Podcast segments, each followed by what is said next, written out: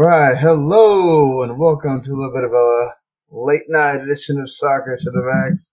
As there is a lot to talk about in this show. Of course, I'm so glad I'm not here doing this by myself. I am your host, Sean Carver, here with me, as always, Mr. Erik Watkins. Ah, so yeah, another quiet weekend in the world of soccer. Yeah. Run of the mill, no big news or anything. Yeah, yeah, uh, no, no big news or nothing. Just not, not, nothing is going on that we, we're going to see. And it totally affects us if you listen to us at all. Um, so yes, we will get into, um, the Ole Gunnar Solskjaer is out finally with Manchester United. We'll, we'll get to that. So I feel like it's, uh, disingenuous for us kind of started making it a point to at least cover the NWSL a little bit. They just had their championship on uh, Saturday afternoon, and I think we should definitely, being a championship, we should give them uh, their due to begin with here. So uh, we will talk about Major League Soccer as well. They had their playoffs, but they're not done with this round yet. They have two games on Tuesday, especially. Oh my God, I don't know why they love to do this on Tuesday night of all. They couldn't do it over the weekend, the Seattle game, you know, so people don't have to stay up till freaking one in the morning uh, on the East Coast waiting for that game to end. But no, of course they have to do it that way. So we'll be late night again on Tuesday, uh, I, talking about Major League Soccer's playoffs. Yeah. I can tell you with Seattle, blame the Seahawks. Probably. And then also I was like, why are we doing a game on Thanksgiving? Like, do you need to compete with the NFL? I don't know. Did I not mention that? How yeah. I said it was a bad idea. Yeah. I think I read something, I read something to you about how they thought it was like, well, we might as well start a tradition or whatever. It's like, no, you don't need to do that. But whatever, Major League Soccer. Uh, no, no need for that. Uh, thanks anyway, a lot, Don. Yeah, thanks, thanks, a lot. Thanks, Don. Anyway, let's let's get into it here. NWSL championship goes to the team of destiny. Uh, the team that, well, I mean, the self-proclaimed team of destiny, should add, didn't necessarily feel that way in the first 45 minutes, but the Washington Spirit, after going to a little bit of extra time, pull it out with a 2-1 win. And boy, Erik, I mean, like I said, that first half, you didn't really think it was going to be uh, their day. Yeah, you saw that Chicago Red Stars, even though they had two injuries basically before that half ended, uh, they did get a goal at the end of that half. Basically, an injury time, Mallory Pugh gets hurt, and then they have to add on an extra couple of minutes, and that's when you get the goal with a cross over to Rachel Hill, who basically is at the end of the post on the other end. Um, McGrady tries to kind of box her out, but she can't. She gets a header to it, and Chicago Red Stars go to the half up one 0 um, This is pretty. I thought even game. I'd say give it to the Red Stars a little bit more in that first half. Definitely, uh, they had a few more of the chances. Um, it didn't feel like Washington have been able to kind of get in the game yet. Because I mean, you if think? you look if you look at the first half, you can't quite say gas, but you could tell, even specifically with the playoffs having already gone all the way out west and playing extra time like before, you could tell they were a little bit worn down that first 45 minutes, but they had enough to hold on. But as the mm-hmm. second half crept on, they started a little bit more flow, you say, getting more of the chances. And it's not the longer this goes, the more you're like, okay, this is more in the spirit's element. They can easily go ahead, find that goal to win the match. It took all the way to extra time, but everything's still building towards that. And you're like, okay, that's finally, they have their opportunity now. But it really wasn't until about the 60th minute. You still kind of had a little bit of, mm-hmm. I will say the second half was a lot more Washington spirit. They were oh, definitely yeah. coming back, trying to get that equalizer goal. They were doing what they could, but it wasn't, I think, until around the 61st minute, Trinity Rodman just lets out a blast that hits the crossbar. And I think you could kind of feel momentum change a little bit there. And it just that was definitely their wake up call. Oh yeah, for sure. This started becoming this onslaught, wave after wave after wave of Trinity Rodman was leading a lot of things. Uh, she just kind of said, all right, guys, I'm going to pull y'all through at 19 years old. just absolutely becoming a star here. I think she had a breakout performance because she's the one that leads the pass in to McEwen that leads to the penalty. Uh, Andi Sullivan steps up, and unfortunately for the uh, Red Stars keeper, a few seconds too late, it goes right through her hands as she's going down, and that was enough to put Washington level, and then kind of keeps going the same way. Washington still having a bit more possession at that point. Trinity Rodman kind of cuts inside off the left as she finds Kelley O'Hara, one of the uh, veteran players, veteran for the U.S. Women's National Team, on the far post, and she heads it across and puts it in. You know, she'd only been with the team since basically this year uh, after she got traded from Utah, and what a moment for her! Her first goal this season is the is the championship winning goal, Erik. But best time to score your first. It's like you break your yeah. dunk and all of a sudden you're lifting a trophy just minutes later. That's how it's done. I mean, what a yeah, what a moment to sit there and not only you know your your first goal, but it's the one that wins it all. Big moment uh, for her, and then just not only that, but I mean, again, not to make it all about one player, but Trinity Rodman really was uh, fantastic in this game. And again, getting the assist on the winning goal, getting the pass that leads into the penalty, much deserved uh, penalty at that um, as well. But got to give it to Bledsoe, the keeper, well, because Doniak comes in, I think like two or three minutes to go, and she has a shot that literally could have gone into the left corner, and Bledsoe stops it point blank right there.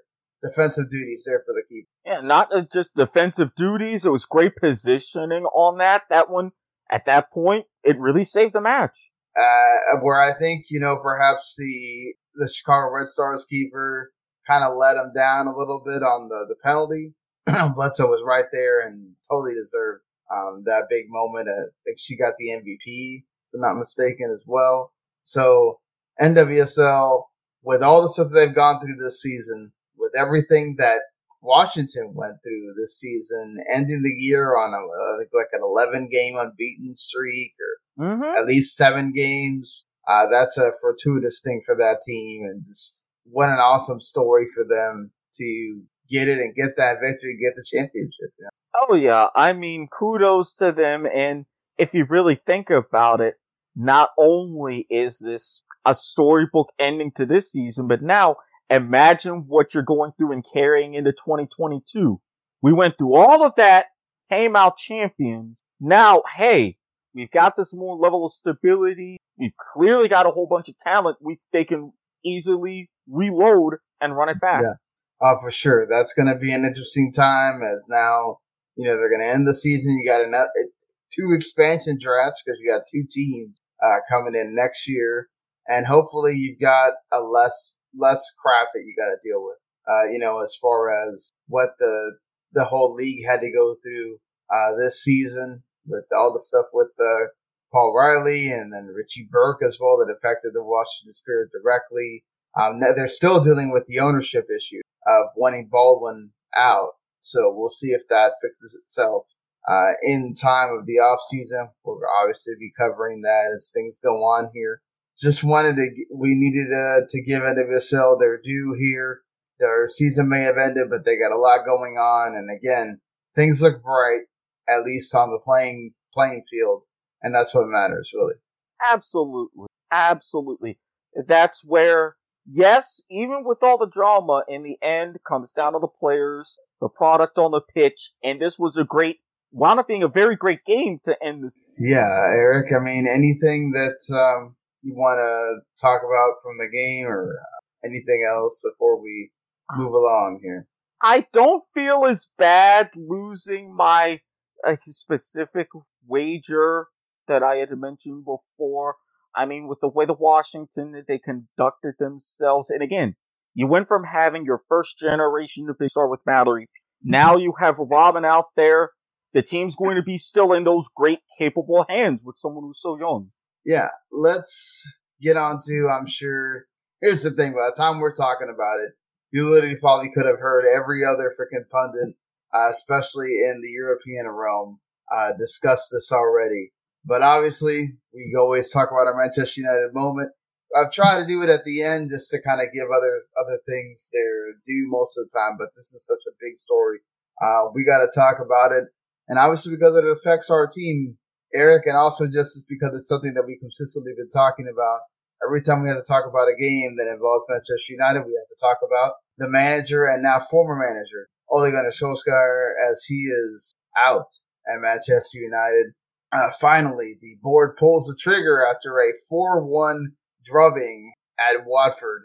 Let me ask you a little something. Do you remember where you were or thereabouts September of 1989? I was like two years old. Yeah, I was about three myself. The reason why I bring up that month, that was the last time a Manchester United team had that sort of a loss to a newly promoted side. Think about it like this. The Premier League didn't even exist yet. It was the English First Division. Finally, they're like, we're not going to get the top four with this guy. He's done. He apologized to the traveling fans. Goodbye, good night, sweet Ole. Uh, sweet indeed, uh, Erik. I think that kind of sums up everything. Maybe too sweet is honestly how this uh, made me feel by the end. Let's talk about. I don't know if there's too much to talk about with the match itself, but let's talk about the match itself here for a, a brief time. The first half was awful. I mean, it's more of the same of what they've been doing, but it just it's it's crazy when you know David De Gea gets interviewed after the game and he tells you all these things that you're seeing right off the bat, right? Of they look listless. Yep. They don't know where they're going. Nobody seems to have an idea of let's play through here. Let's play through this person. There is no pressing at all. No one is coming up from the back to make sure that when they lose possession, they're not just getting absolutely caved in on the back end. No, just nothing. And then the worst part is you have that double penalty save by David De Gea. You would think that that would galvanize the team. They would start, let's go, let's go. We can beat Watford. They couldn't even freaking get a penalty in twice. No. And then, oh, nothing. You know, and then not only that, they get scored on twice. I, I, I, and once by the same guy that couldn't hit it in a penalty, but he's you sure give him the space to strike it. it. Was a terrible lack of discipline, not just with the disjointedness. Terrible, like everybody was saying. We don't know how to start games. Not prepared for the first half. You know whose job that is. Plus, this got to such a point. Encroachment on a penalty. Yes, Watford encroached too, but come on. At that point, you know the player's taking his run up and everything. You know better. Uh, I mean, some... I'm not, I'm not too on that. I mean, encroachment happens a lot. No, and, and I get that it happens, but it's the best way I can say another symptom of everything that's going on. It's like, okay, you can at least do something right in these instances. That's fallen apart. What was there left? No, I mean, it's the truth. It's the truth of just, yeah. So, I mean, for me, it's like ridiculous. You get 62% possession in this game. Again, this is the same problem with this team. Mm-hmm. We have possession. We don't know what to do with it. That yep. is so not Manchester United. It, it's absolutely ridiculous to me that you have a squad that has all of these talented players and you guys can't figure out how to make this work. It, it's incredible, uh, to me. And it's, it comes from the manager, right? It's, well, I mean, look, the players are to blame here, but the manager sets them up to not have a plan. There's yeah, no either, plan. Yes, you need a lot of talented players, which we have, at least for the time being. But the problem is, the manager sets up that collection of talented players to either succeed or fail. 62% possession, yet Watford got 20 shots. Yeah, not just that, but it's just, it's incredible in your goalkeeper after he gets to be out the game. We don't know what to do with the ball. Professional players don't know what to do with the ball because your your your coach is not outlining this of what they're no. anytime, get... anytime you have another manager say in training, we don't know what they're gonna do. Wait and see. In essence, everybody go home. And that's that's and the then problem. it's all reactive. Yes. They have to go down two 0 in order for them to wake up and go, "Oh crap, we're losing! Oh, oh man, we need to do something." And it's just like, are you are you kidding me? Why, why on earth are you are you are you having to wait until two, you sh- you have possession? You'd be the one bossing the game. Exactly. You know, it's if, if you're going to keep possession, you should know. All right, these are where they're lining up in defense. This is where we're going to have open space. If we got to go tiki taka, press a little bit out wide, something like that, something so we can prolong this, wear them down, get our chances and score. There was nothing, yeah. nothing. Absolutely, absolutely nothing. I mean, like it's incredible that you're talking about Watford having won back-to-back home league games against Manchester United for the first time ever. Why would your freaking goalkeeper, who's done so much for you this year, making a double penalty save, not make you go out there and just be like, "Yeah, we're pumped, let's go"? Like, really? All I saw was them passing it around the park, like, ah, no big deal. We're not down to, we're like, we're not down at all. It's no big deal. Like, come on, you know, Sunday league match. It, it was a Sunday league match. It, you gotta have more will within yourself to go out there and do this, and it just doesn't make any sense. And then, okay, sure, they fight back and get the one goal. Uh, Van de Beek gets put on at halftime, and he was the only player that really, I mean, aside from Ronaldo, who tried, I think, you know, he really went out there and, and tried again to score, and he laid it off greatly on that, uh, on that header that he lays off of Van de Beek right in front to score the goal. And then you're like, okay, cool, here we go, here we go. You're gonna, you're gonna try to, to get out there.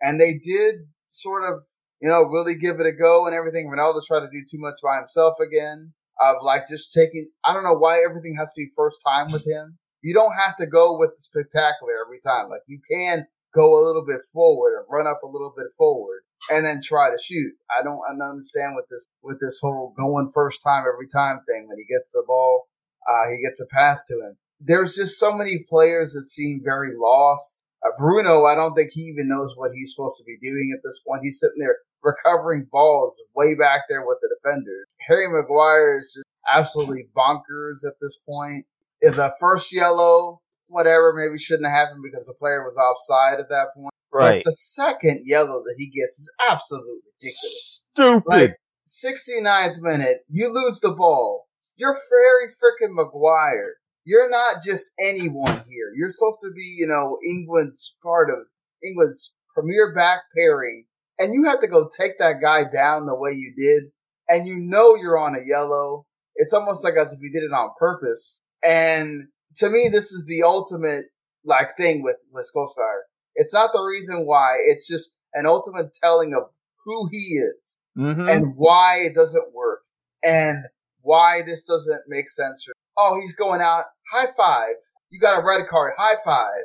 Like, are you kidding me? I'd be sitting there yelling at him as he's going out the, like, dude, you just cost us a chance to come back in this game.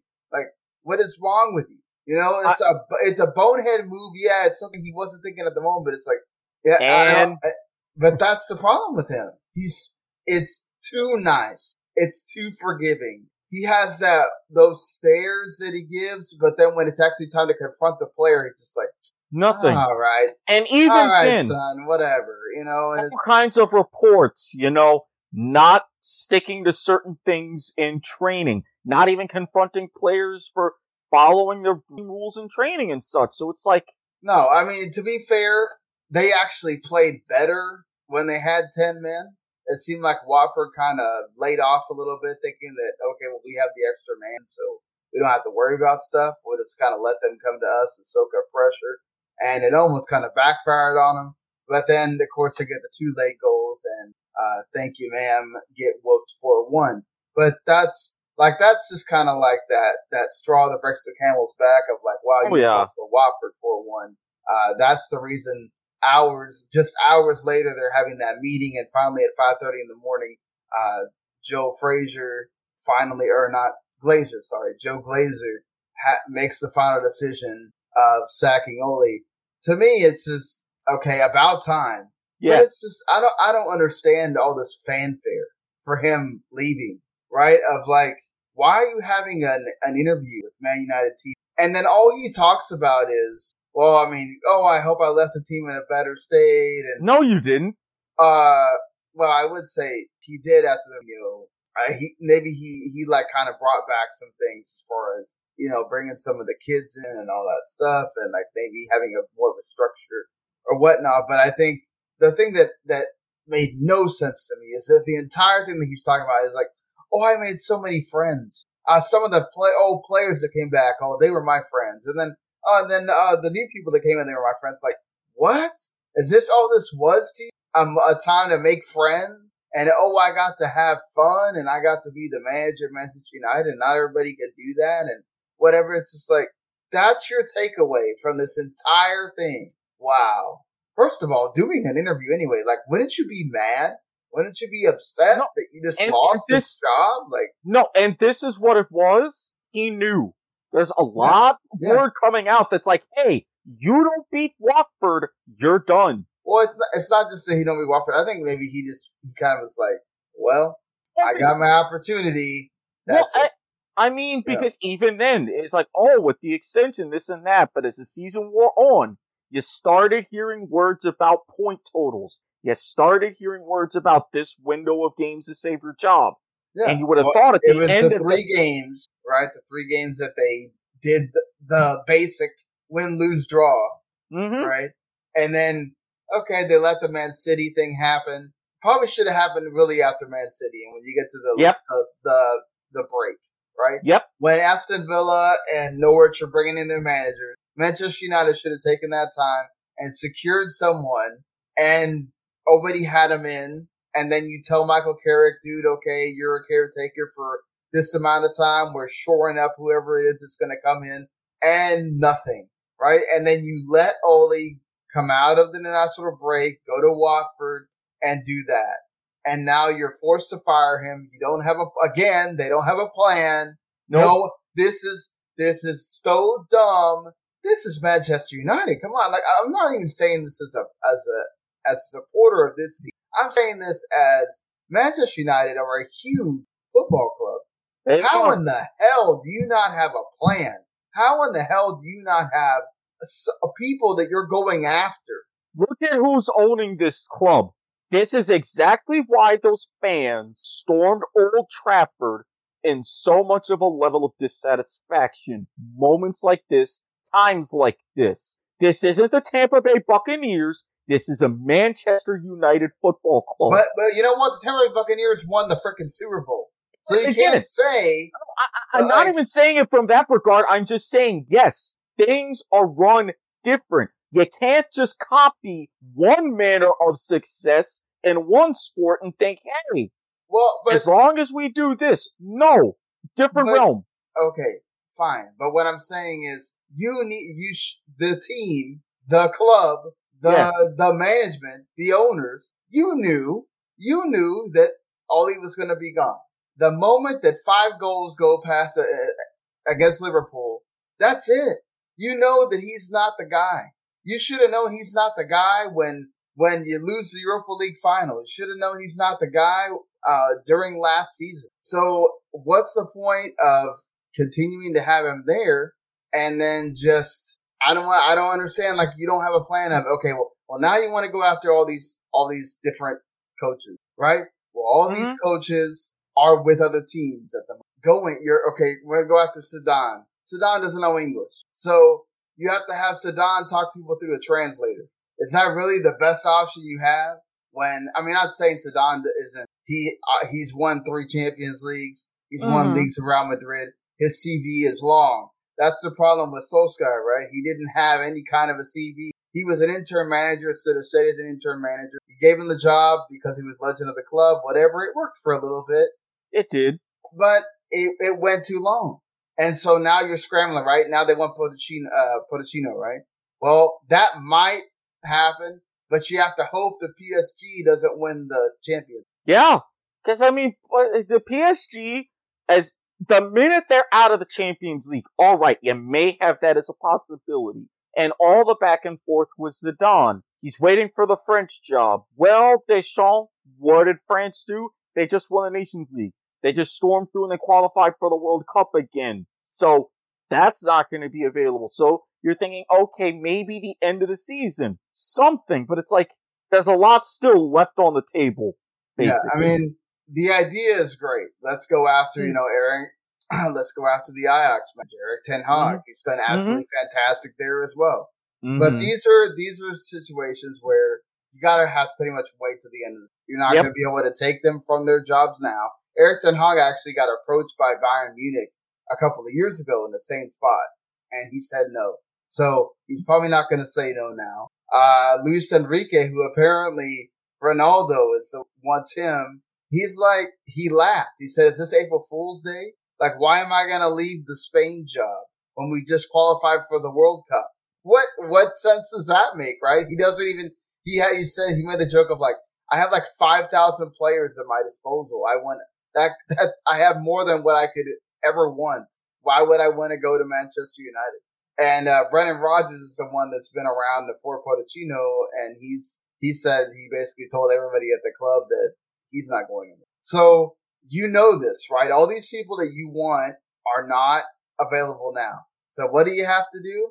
Well, in most senses, you would say, okay, well, Michael Carrick is going to take the team to the end, right, Erik? Mm-hmm. But not not Manchester United. We're going to have an interim to an interim. Does that make sense? No. Right? Yeah, that's that was my reaction to right? Like so instead of just letting Michael Carrick take it, I understand that you the problem is, right, you have to make top four. Or you're not gonna get Pochettino or Zidane or No. Uh, maybe Brendan Rodgers you might. Uh, but not not those two guys, not Erik Ten Hag when he's been at Ajax and going to Champions and everything else. I don't understand. I don't think that he would want to just move when he's being sought after by so many other teams, he would just yeah. go to Manchester United when you don't have champions. And, and, and let's face yeah. it, I know it's still relatively early, about a third of the way through the season. Yeah, that's the thing is this. You got a lot of time to figure this out. Yeah, but you got to start winning and at some point. This, and this is my point. A third of the way through the season, we're sitting in seventh. Is right. there an opportunity to make top four?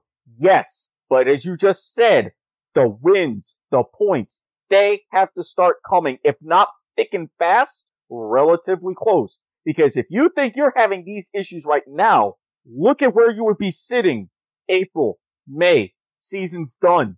Then what? The right. caliber you could get? I mean, considering how good the league has been, and then you still got Conte coming in with Spurs, you know, you got Arsenal getting better under Arteta. Yes, they got whooped by Liverpool, but looks like a lot of people are going to get whooped by Liverpool this season. West Ham is being uh, is playing out of their minds right now. You know who the top three are, but this mixture underneath doesn't bode well for you. It's not a guarantee that fourth or fifth for even Europa League is, you know, viable. Because lest you we know? forget Thomas Tuchel and what he's still doing at Chelsea. Yeah. Well, that's what I'm saying. You know what your who your top three are. Yeah. But I'm just saying fourth, fifth with like let's say you have Manchester United and about five or six other teams with Brighton. What's going on with Brighton with Graham Potter over there? Like you have a lot of teams that are mm-hmm. in that mix, and you can only lose so many times before you're completely out of that mix because those other teams are. You know, let's let's discuss some interim options here.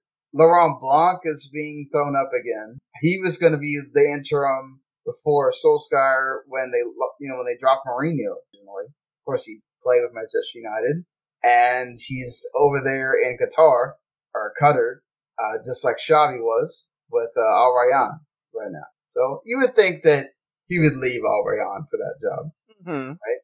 Okay, at least he has some experience with Marseille, PSG, and uh, the France job goes so well with him at the France job, but fine. You know, maybe he just needs to find a spot that works for him.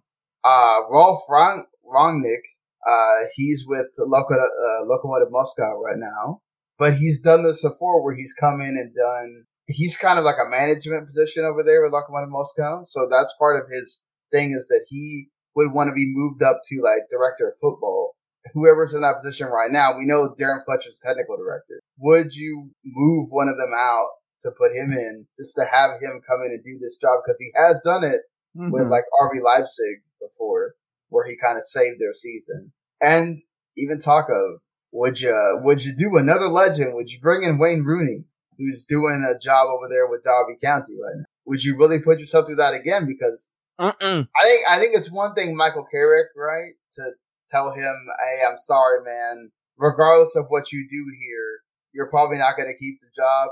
Man, you bring in an, a legend that played with Ronaldo and Wayne Rooney, and you tell him, "Hey, it doesn't matter if you get us to a Champions League place. It doesn't matter if you get us to a whatever. You're not going to keep the job." I mean, that's that's difficult, and, right? And, like, and, and especially the difficulty of saying no matter what happens, you're not permanent. Plus, even though he's cutting his teeth with Derby County, if you've looked at that club in the past couple of years, Rams are in shambles. Oh, All they, kinds of things. You know, they mostly, lost 21 points to administration. Yeah, mostly off the pitch, yes. Yeah. Completely agree, but even then, it's a lot that you gotta contend with. And yeah, that a little bit of adversity could help you with that coaching, but it's still a massive step up to United even with all that. Right, but I mean, like, how would how would that even would would Ronaldo be okay with a with Wayne Rooney coaching him? You know, it's like I don't know. I don't know how that would work. I mean, they're the same age, like you know, and then yeah, here comes another guy that's from that era of Sir Alex Ferguson and he knows and and all that stuff. But man, I just I don't know. I don't see that working out very well. Um, wouldn't it? Wouldn't. I mean, honestly, if you're gonna pick out of one of those, then maybe Laurent Blanc would work. But again, like this is what's so bad about this is like, other than offering Pochettino a bunch of money, I don't think that, which I don't think they're gonna do, not at this stage where they have no leverage, right? They have no leverage outside of waiting till this week and letting, uh, seeing if Manchester City go and blow out PSG, which I doubt, and then maybe you know they're they're they're not looking so good for the Champions League, which is their one competition they got to win. Because like you know they're gonna win Liga. They're like five, 11 points ahead right now, and oh yeah, well every that, well, yeah. That's why the ownership came in and very similar with Manchester City. It's like, okay, we're giving you all of this oil money. Go ahead, win Champions League. That's it. But still, look, there's a lot of prospects, but the whole thing is whether it's Michael Carrick, whether it's Blanc, whether it's somebody else, gotta get this team and pull them by the bootstraps and be like, listen, can't keep doing this. We're gonna have a plan. We're gonna have some kind of system of play, a pattern of play. That's the problem. You, we, we talk about Greg Berhalter and all the stuff with these fantastic, but at least he has some kind of pattern of play, right? Of course. Like at least he has an idea of what he wants them to do and he can actually logically tell you when they're make when they make a mistake, when yep. when they get he gets something wrong. You know, the the Jamaica game was the first time that you that he didn't get the tactics right at, at halftime. Like with Oh, Solskjaer, it was never. It was he his interview that he has at the end of this game, not the end of the game, at the end of the game, and then later with Manchester United. He has no an- he doesn't really have an answer for any of why this happens or why that happens or he gives you the most basic answer. And that's not who you need as a, at Manchester United as your coach, as your manager. Like, look at the top three who they have and then look at you. And I think that tells you a lot of where you exactly. are. Exactly. It, it's, it's frustrating and it's sad, you know, and it's just, well, it is, this will be obviously be a fluid story. We'll see what happens. As somebody that liked Michael Carrick as a player, I would love to see him be able to, you know, make a run with it. But I can kind of understand also why it happened now because Ole's had a, got a lot of luck in the champion mm-hmm. and watch him go pull a rabbit out of the hat and get a win there. And then it's like, well, how would you sack him after that? And then you go to Chelsea and it's like, well, he's probably not going to win there. He's going to get shellacked again. But then be like, well, we didn't expect to win at Chelsea, right? So we go through that whole circle again. Yep. So it's actually really good that this happened because it would have been that whole circle again. It's no uh, longer doing just enough to keep your job another couple of weeks. Now it's now It's, you gotta do something. You gotta do something. So yeah, obviously this whole, I'm sorry people that, that don't really want us to be talking about this every week, or this is not your favorite segment that we. Um, but unfortunately, this was happening. I think anybody that knows anything about this situation knew that this was going to happen uh, one time or another.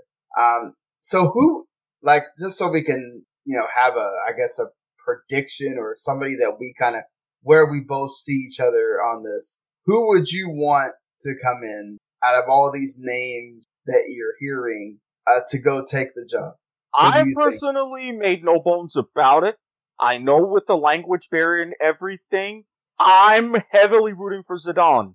The experience in the Champions League, the experience with Ronaldo, even though maybe you get one season tops, but someone who has been a talented player, has handled talented players, a lot of different egos and tough positions. It's like, if this is really where you want to be and having at the top, he's dealt with these top teams of pressure and expectation. I mean, the only thing I don't like hearing is that apparently Zidane was not the most tactical mind uh, when it comes to kind of like a Jurgen Klinsmann situation where he was somebody else was handling the tactics and he was handling the other stuff.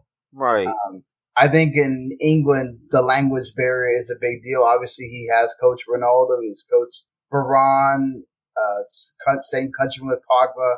So you have a little bit of understanding there. And again, I don't have anything against Zidane at all. Just, Mm-mm. I don't know why. I, for me, I think personally, out of anybody, I think Pochettino knows the league. He, I think he's always been kind of intrigued with United. I think he definitely, he likes projects. He liked Spurs until they kicked him out. And it, actually, he was going to return to Spurs again before he got the PSG job, was the rumors. So I would love to be able to see him, I think, work with United and, and get to be signed with him. If not, I'd love to see Erik Ten Hag uh, from Ajax, but I don't know that he would necessarily leave Ajax uh, at the moment. Uh, but yeah, I, this is going to be a thing that we're going to keep talking about uh, throughout until they, they figure this out. So and we'll talk about it again on Tuesday because they have their the Champions League match on Tuesday when we're going to be talking about the other Major League Soccer stuff. So we'll get to see how the team plays with uh, Michael Carrick's first game in charge. But moving on uh, from that here, we do have some other things to talk about before we get out of the show here. Uh, these are more international. Well, actually, one of them involves the Premier League, but it's more about the Premier League in the United States as far as where what we're going to be watching and for the next for the next six years, it's going to stay the same. NBC is going to have the Premier League rights again. They paid 2.7 billion uh, to keep them here, and I think it's also to be fair on the Premier League here. They've decided that they wanted to go with NBC, somebody that they knew, somebody that they know takes great care in really promoting the league, and that's a testament to the EPL, like actually caring about those fan fests that they do and everything else to bring the league uh, some more notoriety. I may not be the biggest fan of the whole, oh, but is it on Peacock today? Is it on USA today? Is it on NBCSN that's going away uh, at the end of the season kind of thing? I hope they don't bring back the sports gold thing because I don't like the whole having to pay uh, them out for that. I mean, it, it that's got to be within the realm, and not even at the I, end of the I season. think so. End I of the calendar year. Come so come January, NBCSN is gone, so those matches will most likely defer to USA Network. Yeah, definitely more to USA, but I think that hurts Peacock if you're going to go put it behind a paywall. So, um, definitely probably see more stuff with Peacock at that point. They already have that live channel on that front there too. And I, am I'm, I'm happy it stayed there. They did uh, turn down a joint bid between CBS and ESPN to have the league, which that would have been interesting to have the league on both those streaming services and how ESPN that already covers the league a lot on ESPN FC and everything, how they would have been able to treat that. But I think it also would have really kind of hurt their the investment that they put in La Liga because now you're deferring to the biggest league in the world, and now La Liga is going to seem kind of secondary. Um, whereas, like right now, La Liga kind of leads off all their coverage, and uh, they really have to kind of pay attention to that because they invested in it. So they're they're having to, you know, do what they can to make people watch that. And like as as cool as it would be to be on something that like you know you pay your ten dollars or your seven dollars, whatever, and you know those games are there on Paramount Plus or on ESPN Plus you know, at least NBC knows how to do this. They have great, a great team around them as far as the presenters and everything else. I like the way that they do the matches. I would have hated to see ESPN once again have to use the same five or six dudes to kind of cover the matches. I love the fact that you get the world feed and you get to hear some of these different voices. Oh yeah, um, you know, so uh, it's good to see that NBC's uh NBC's keeping it. Yeah, and I was really intrigued when I found out some of the other bidders. Not even mm-hmm. so much CBS and ESPN because in covering with other leagues and other sports, I know what they're getting, but Fox are making their foray. Yeah, Fox. Warner with HBO Max. I'm thinking, okay, that oh would have been something else, right? To like see all these games on HBO Max now. like, yeah, because I mean, and I'm partially biased because I have HBO Max, you know, as right. part of my subscription, but it's like HBO outside of boxing hasn't really done sports since the 70s. So it's like, okay, if they're dipping their toe back into this now, how is it going to be done? What's going to be the game plan? It would have been fun to watch. No, for sure.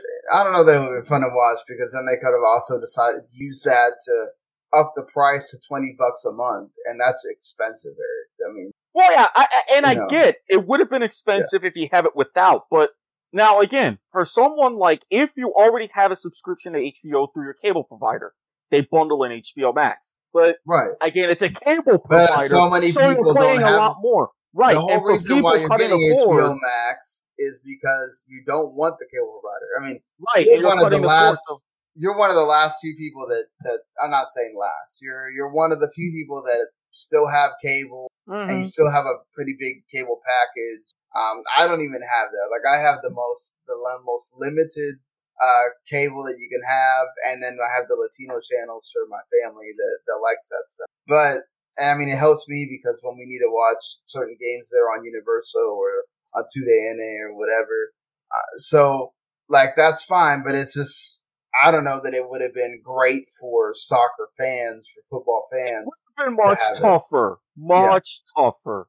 I mean, if you want to expand the league's growth, I don't think that HBO Max and Warner Media would have been the way to go. It's, and I think that also helped NBC a lot that mm-hmm. they still use a large channel presence, as in being on TV, because oh, yeah. CBS has kicked almost everything to Paramount Plus. ESPN does the same thing. You'll get the one La Liga game, the one Bundesliga game on TV or whatever, but everything else is on the streaming channel because of mm-hmm. the NFL and college football and everything else. And it's like, if I'm the EPL, like, why do I want to go somewhere where I'm going to be second fiddle every time? Exactly yeah, this will get ESPN plus a lot of subscriptions, Paramount plus subscriptions, but you're not going to be the end all be all there. You're going to be kind no. of the whatever. NBC has Sunday Night Football, and that's a great, you know, plug and everything else, but then they don't have anything else really. Golf no. and and NASCAR. What? So like, yeah, I mean that's great for them that Premier League will now be their major major sport now that they lost hockey. So that I think that's even better for the Premier League to to know oh, when you yeah. see NBC from the Premier League, and then especially with Telemundo, right? They they have the Spanish rights to the World Cup, so Premier League World Cup. I mean, that's that's great on the Spanish end too. Oh yeah, a, a very well done deal. I'm not knocking it whatsoever. I thought it was in the end. I was like, okay, this is great. I don't have anything else, and then come Championship Sunday this year, yeah, you'll probably have that one out of the dozen or so on Peacock instead of NBCSN, whatever. But hey, I'll know which channel still to turn to for whatever happens. Exactly. You know, it's it's always there. So moving on uh, from that uh, great bit of news to some interesting news uh, here. We, you know, uh, Major League Soccer changed their playoff format to be like a one game knockout round kind of thing. And now FIFA has done the same with their intercontinental playoffs, you know, because of COVID and all these, uh, not wanting to travel to all these different countries, right? Depending on different protocols. Even here in the United States, we're starting to see some of the, you know, it's starting to go up a little bit again. Yeah. The, it's the fall season and it's going up. You're hearing all around Europe what's going on in Austria with their lockdowns and all different things going on. So, so yeah, the less you could travel, the the more it's uh, better for FIFA to get all this stuff done without as many issues. So they have decided to just go to neutral locations to have the Intercontinental playoffs. Now on Friday, uh, Black Friday here in the United States or the Friday after Thanksgiving or whatever,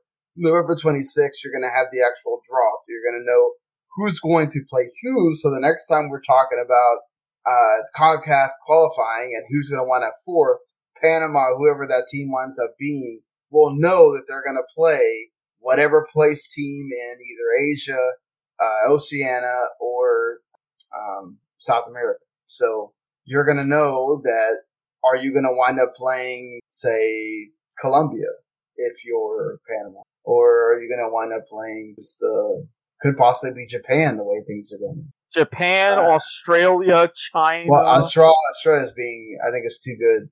They're being too good right now. But Japan's kind of in that, in that little bit of a, yeah, because I looked at I looked at the ahead of this Group B in Asia and quite a bit top three, bottom three. So yeah, Saudi Arabia's playing a lot better than I think uh, a lot of people thought they were going to be coming in. Uh, so that's kind of putting a little bit of a pickle in it for the usual, the two usual teams that qualify out of there. But still, and then South Korea is doing well on the other, on the other side, that Group A side, um, which you can actually watch those on Paramount Plus, by the way. Just thought if you're living in the United States, you have that. You can actually go check out Asia qualifiers. But still, yeah, that's you'll know who's going to play each other, but they'll play each other on a neutral field instead of going doing the whole oh well travel to Panama and then travel to Colombia or vice versa. It's just in one place, one game. That's it. You won't have the tie like you know Mexico had against New Zealand to go do. It's you got to win it there, so it'll make it much more interesting when we get to that. And Asia will will be that'll be tight for them. They'll come be coming off another their final playoff game. Yeah, because as it's currently scheduled, they don't have a fluid date, but they say May or June of 2022. That's right. when they're going to have the fifth place playoff, and then they've already earmarked June 13th and 14th. That's when the intercontinental playoffs will be. And then even as for the main draw, you're only going to know 30 of the teams because it will be before those two playoff games happen. So it's going to be a crazy few months leading up to that November 21st kickoff.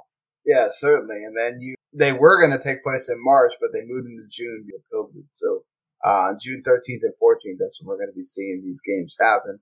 And also, Oceania is going to have to do sort of the similar thing for their entire uh, World Cup qualifying, uh, playing in Qatar itself, uh, because of they can't be going out to all these different countries due to COVID protocols. So, well, and I mean, between COVID protocols, travel issues just in general, because of the state of Oceania as it is, they're like, hey, FIFA, we need your help. You can say, hey, if we're going to be able to be in Qatar in March, we'll figure out everything else from there. Yeah, because Oceania is going to get a, for the 2026 World Cup, they're going to get an automatic bid, and they still have the option to to have another team qualify, uh, you know, through the playoff. Mm-hmm. So, you know, they just, it's good for them that they're going to be able to get their 11 member associations a chance to get their qualifying underway here. Come on, you mailman. I'm counting on you. Yep. The mailman will probably be representing again for like the fourth straight time. So, uh, we'll see how that goes for them. Let's see. Maybe they sneak in and get in. Maybe that's, that happens. But, uh, yeah, I'm where you know Erik's still waiting on what's going to happen with Orlando as as uh, Nashville will play Orlando in that one of the MLS playoff games on Tuesday. I'm, I'm rooting for you, Erik. I'm rooting for I, you. I'm nervous. I'm seeing some of these other games and I'm nervous.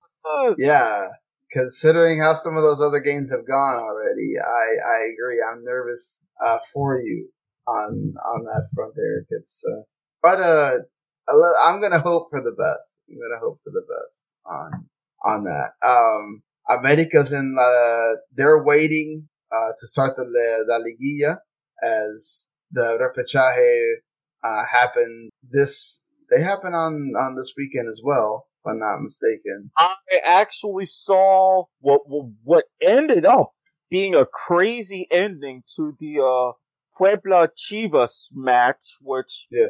Puebla scraped by in penalties after having to come back, which. Oh, wow. Yeah, that was nuts. It was nuts. Yeah. Well, Chivas thought they were going to get through to the playoffs. Uh, they, and, and they had it 2-1 and then all of a sudden just a total mess at the back. Puebla got that equalizer and it was too late. And then was, uh, 10, As, no, 11 out of 12 total shots made in penalty. Odd. Santos beat Atletico San Luis, um, as well for the repechaje. So, uh, two of the big teams, uh, going through on that end, Santos. And so, you know, and as far as talk about crazy, crazy endings, Milan lost their first game of the season in Serie A 4-3 after being down 3-0 and they came back and uh, lost. But I mean, credit to them for pulling that off. Uh, just, just crazy stuff here. Dortmund were able to win. Uh, so uh, keeping pace with Bayern Munich. They're only down one point to Bayern Munich right now. Uh, so I'm, I'm happy with that. Valencia got a nil nil, uh, that we talked about briefly. So teams are going okay. Not, not necessarily the best, but they're doing okay. Uh, should note that the other two uh, repechaje matches where Puma, uh, Pumas beat Toluca 2-1 and then Monterrey, who's done ridiculous. And if they didn't make it through the repechaje, what an absolute travesty that would have been because they have the best roster in all of Liga MX and they have, you know, like they, the highest paid salaries and everything, but they were able to beat Cruz Azul and do their thing. Uh, two penalties from Funes Mori, by the way. Uh, so yeah, Monterrey goes on and we'll see if they can complete the, the double, you know, perhaps, uh, winning the, the Champions League and then maybe winning the, you know, winning the league. But all right. Um, that's to be it. Like I said, we'll be back on Tuesday night really late because Seattle has to play freaking Real Salt Lake at 1030 at night because of, you know, Pacific time zone and all that. Uh, we'll talk about all the Major League Soccer playoffs. We'll talk about the Manchester United, whether they win, lose, or draw against uh, Villarreal. Mark Michael Carrick's first game will be an interesting one there. And then we'll, we'll talk about whatever else has been going on since then. Uh, so we'll be back in a couple of days here. Um, until then, everybody, thank you for listening and joining us here. Uh, if you like what you heard, you know, you can always, or watch, you can hit that subscribe button ring the bell so when you get, you know, when we do, uh, you know, have another show, it's there. Of course, you subscribe to the whole WTO network.